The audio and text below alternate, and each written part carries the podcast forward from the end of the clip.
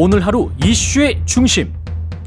당신의 아침을 책임지는 직격 인터뷰. 여러분은 지금 KBS 일라디오 최경영의 최강 시사와 함께하고 계십니다. 네, 국민의힘 전당대회 당권 주자들 보수의 심장으로 불리는 대구 지역에서 정통 보수 지지층을 향한 막바지 당심 호소를 했습니다. 당 대표 최고위원 후보 한 분씩 만나보고 있습니다. 아, 국민의힘 안철수 당 대표 후보 연결돼 있습니다. 안녕하세요. 네, 안녕하십니까. 예, 어제 대구에 계셨다가 올라오셨습니까? 아니면 1박을 거기서? 아, 직 대구입니다. 예, 대구시군요. 예. 네. 어떠셨어요? 어, 정말 강한 지지를 느꼈습니다.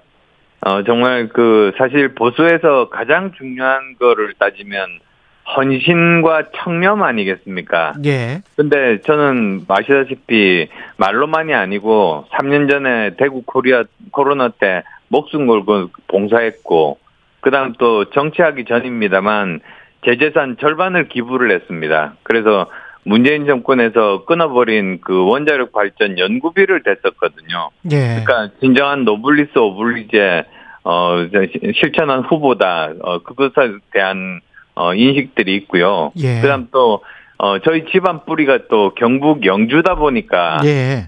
또 집안 사람이다 이런 것들 때문에 예. 어, 지금까지 전당대회 중에 가장 많은 허구를 받았습니다. 아, 예. 그랬군요. 가장 많은 포옹을 받으셨고, 헌신과 청렴이라고 말씀을 하셨는데, 다른 후보들과의 어떤 경쟁력이라는 측면에서도 이게 크게 차별화되는 점이다, 이렇게 생각을 하십니까? 어, 저 생각해 보시면은 이렇게 정말 노블리스 오블리주, 어, 정말 저 제대로 자기 목숨을 걸고 어, 봉사를 하거나 또는 자기 재산을 직접 이렇게 절반을 기부하거나 이런 후보가 뭐 우리 당뿐만 아니라 예. 정치권 전체에서 누가 있겠습니까? 거기에 비해 김기현 후보는 어떻다고 생각하세요? 거기에 대해서 김기현 후보는 뭐 기부한 게 아니라 오히려 어, 땅, 땅 투기를 했죠. 투기라, 아, 특권- 투기라고 정의, 특권적이네요. 예, 투기라고 정의할 수 있을까요? 어떻게 생각하십니까? 상황을 좀 보셨을 것 같은데. 아니, 사실 뭐 그 문제는 제가 먼저 꺼낸 문제는 아닙니다. 그리고 한기환 후보가 어, 그- 많이, 많이 꺼냈죠. 예. 네. 어, 저는 그거 국민들이 납득할 수 있게 해명하면 끝날 문제다. 저는 그랬습니다. 그랬군요. 근데 예. 뭐 제일 기본 중에 기본이 사실은 그 땅값 아니겠습니까? 예. 땅값 뭐 저 알아보면 금방 나오는데 예. 그것조차도 이야기를 하지 않으니까 어 그 법조인 출신인 그 후, 다른 후보들이 다 법조인 출신인데 그분들조차도 저 납득하지 못하는 거죠. 그러니까 일반 국민이 또 어떻게 납득하겠습니까? 현재 판세는 어떻게 예, 생각하세요? 저는 이강으로 생각합니다. 이강이다. 네. 예, 김기현 안철수다. 네, 그렇습니다. 왜 그러냐면 뭐 제일 직접적인 것은 어뭐 새 후보가 다 여러 가지 이야기를 합니다만 김기현 후보는 저만 공격합니다. 아 그렇군요. 네, 그걸 뭐 그것만 보면- 네. 봐도 사실은 판세를 제대로 잘 알 수 있겠고요. 예. 여론조사도 그저께입니까 나온 거를 보면은 음, 어 김기현 후보가 30%대, 제가 20%대, 예. 나머지 두 후보 합해서 저보다 못한 뭐 그 정도로 나오고 있습니다. 예. 그러면 결선에 아마 갈 것이다. 순위는 어떻게 될지. 겁니다. 예. 그렇게 되면은 충분히 승산이 있다 이렇게 생각을 하시는 거고요. 아, 네, 저는 그렇습니다. 왜 그러냐면 예. 어, 결선에 가면은 두 사람만 보입니다.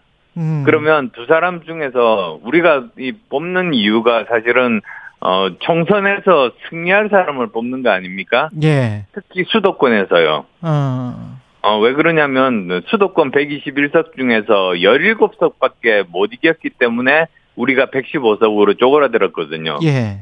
그래서 이번에는 수도권에서 이길 후보가 누구냐? 수도권에서 한 사람이라도 더 당선시킬 후보가 누구냐? 근데 수도권 같으면은 직접 어, 민심도 잘 알고 여러 번 선거 치러보고 특히 중도나 2030 표심을 가지고 있는 사람이 이길 수 있는데 사실 그건 저밖에 없는 거죠. 음. 어, 그리고 또 하나 더 보탠다면 어, 지금까지 우리 선거에서 계속 공천 파동 때문에 졌습니다. 예. 근데 공천 파동은 신세를 진 사람이 많은 사람들이 결국은 신세 진 사람들 때문에 그 사람들 꽂아 넣느라고 공천 파동을 하게 되거든요. 예. 어, 지금 보시면 누가 신세진 후보인지 뭐 뻔하지 않습니까? 어, 계속 이렇게 여러 사람들 연대하는 방식으로 하는 김기현 후보가 신세를 계속 찌고 있으니까 아, 공천 파동의 그 어, 확률이 훨씬 더 높아지는 거죠. 저는 전혀 그런 게 없는데요. 아, 그래요. 근데 안철수 후보가 대표가 되시면 혹시 만약에 대통령실에서 공천과 관련해서 뭐 꽂아 놓는 것까지는 아니라고 할지라도 어떤 의견을 제시하면서 이게 대립돼서 혹시 공천 파동이 일어날 수도 있지 않을까요? 아, 저는 시스템 공천을 할 겁니다. 예. 시스템 공천이라는 거는 지금 현재 당원 당규가 아직 고쳐지지 않고 있습니다. 2020년에 그 폭망했던 그 규정 그대로인데요. 예. 그걸 바꿔서 어 저 특정한 사람들이 임의로 이렇게 후보를 바꾸고 음, 그런 것을 못하게 할 겁니다. 못하게 예를 들자면. 예. 어 그 비례대표 선정할 때 마음대로 아닙니까? 1번 했다가 40번 했다가 예. 아, 이런 것들을 어, 당원들 충분한 만 명 이상의 당원들을 어, 무작위로 추첨해서 모집한 다음에 이분들이 순위 투표를 하게 되면 어, 그러면 누가 거기에 대해서 뭐 저기 조작할거나 그럴 가능성이 없어지는 거죠. 예.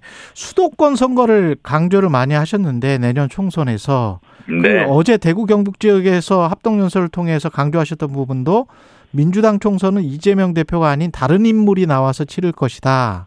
예. 새로운 인물에 맞설 여당 대표로 본인이 적합하다. 그러면 민주당 쪽에서는 이 체제가 이제 유지가 안 되고 다른 인물 비상대책위원회가 나올 수밖에 없다. 뭐 이런 생각이신 거네요, 지금? 예, 그러니까 사실 저는 벌써 예전부터 그랬습니다. 예. 2주 전인데요.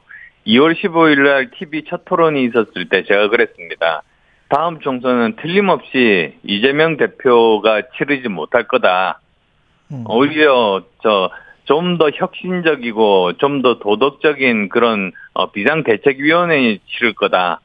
그래서 이뭐 예를 들자면 어 저 뭐 여러 사람들이 있습니다만 어, 그런 사람들이 왔을 때 과연 김기현 대표가 된다고 한다면 그 사람들을 이길 수 있겠는가? 예를 들면 음. 김부겸 전 총리만 하더라도 예. 김기현 대표가 1대1로 붙어서 이길 수는 없는 상대라고 저는 봅니다. 어. 그래서 저는 어, 그 사람들과 싸워서 붙어서 어, 도덕적으로도 그리고 또 혁신적으로도 이길 수 있는 사람은 저밖에 없다. 어, 그렇게 생각합니다. 만약에 비대위원장이 대구 출신의 전 총리였던 김부겸이 오면 그러면 어떡할 거냐. 아무래도 안철수가 제일 합당하다. 뭐 이런 말씀이시네요. 네, 예. 그렇습니다. 예.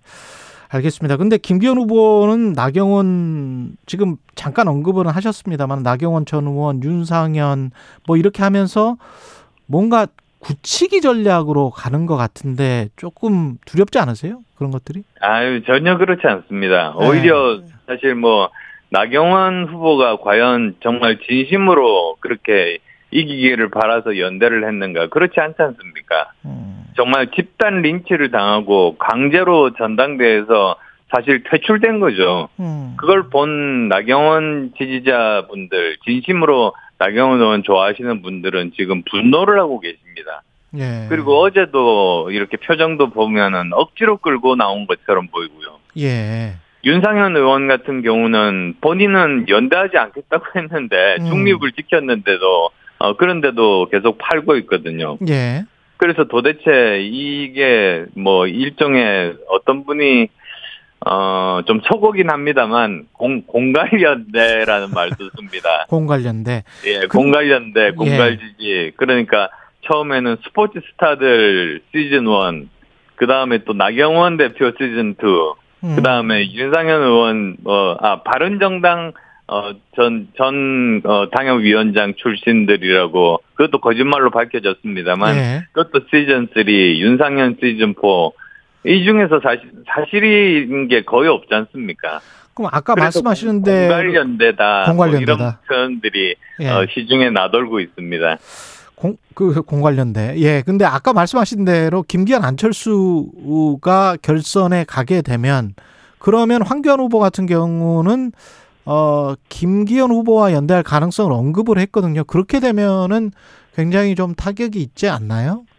어, 저는 꼭 그럴 거라고 생각하지 않습니다. 아? 오히려 예. 어, 지금 현재 도덕적인 문제들을 여러 가지로 지적을 황교안 후보께서 제일 열심히 하시지 않습니까? 음. 그리고 또 새로운 증거들을 어, 거의 매일 내고 계십니다. 정말 어, 검사 출신이라는 거 이번에 보고 어, 실감을 많이 했습니다. 예. 근데 어, 그런 도덕적인 결함이 있으면 선거에서 질 수밖에 없는데 어, 과연 지는 쪽을 택하겠는가? 어, 저는 지지자분들도 이제는 많이 돌아섰을 거라고 봅니다. 그래서 예. 오히려 어, 그 결선 투표를 가게 되면 천하람 후보 지지자나 또는 황교안 후보님 지지자분들이 어, 저를 선택하시는 것이 어, 총선에서 이길 수 있는 유일한 길이다. 어, 그렇게 생각하실 겁니다. 그리고 이제 김기현 후보가 후보님을 공격하는 포인트 중에 하나가 민주당과 네거티브 콜라보를 하고 있는 것 같다. 뭐 이런 이야기. 민주당 DNA가 뭐 있는 것 같다. 뭐 이런 이야기는 어떻게 보세요?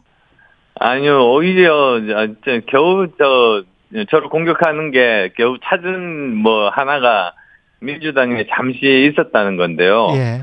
오히려 저는 그 경험 때문에 민주당을 너무나 잘 알게 됐습니다. 음. 그래서 제가 윤석열 후보와 단일화해서 정권 교체한 겁니다. 예. 사실 제가 단일화를 하지 않았으면 정말 100% 단일화가 안 됐을 거 아님, 아, 저, 어, 정권 교체가 안 됐을 거 아닙니까? 예. 어, 그래서, 어, 그 경험이 결국은 정권 교체를 이루었다. 저는 그렇게 말씀드리고요. 예.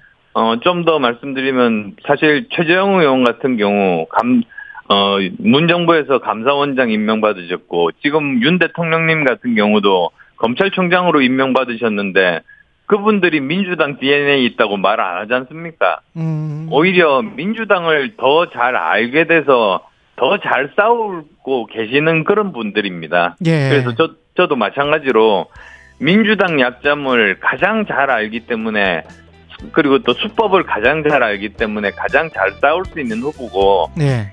김기현 후보는 울산에서만 뭐 민주당하고 싸운 그런 것도 없죠. 네. 경험이 없으니까 알겠습니다. 제대로 안 될 겁니다. 여기까지 듣겠습니다. 국민의힘 안철수 당대표 후보였습니다. 고맙습니다. 네, 고맙습니다.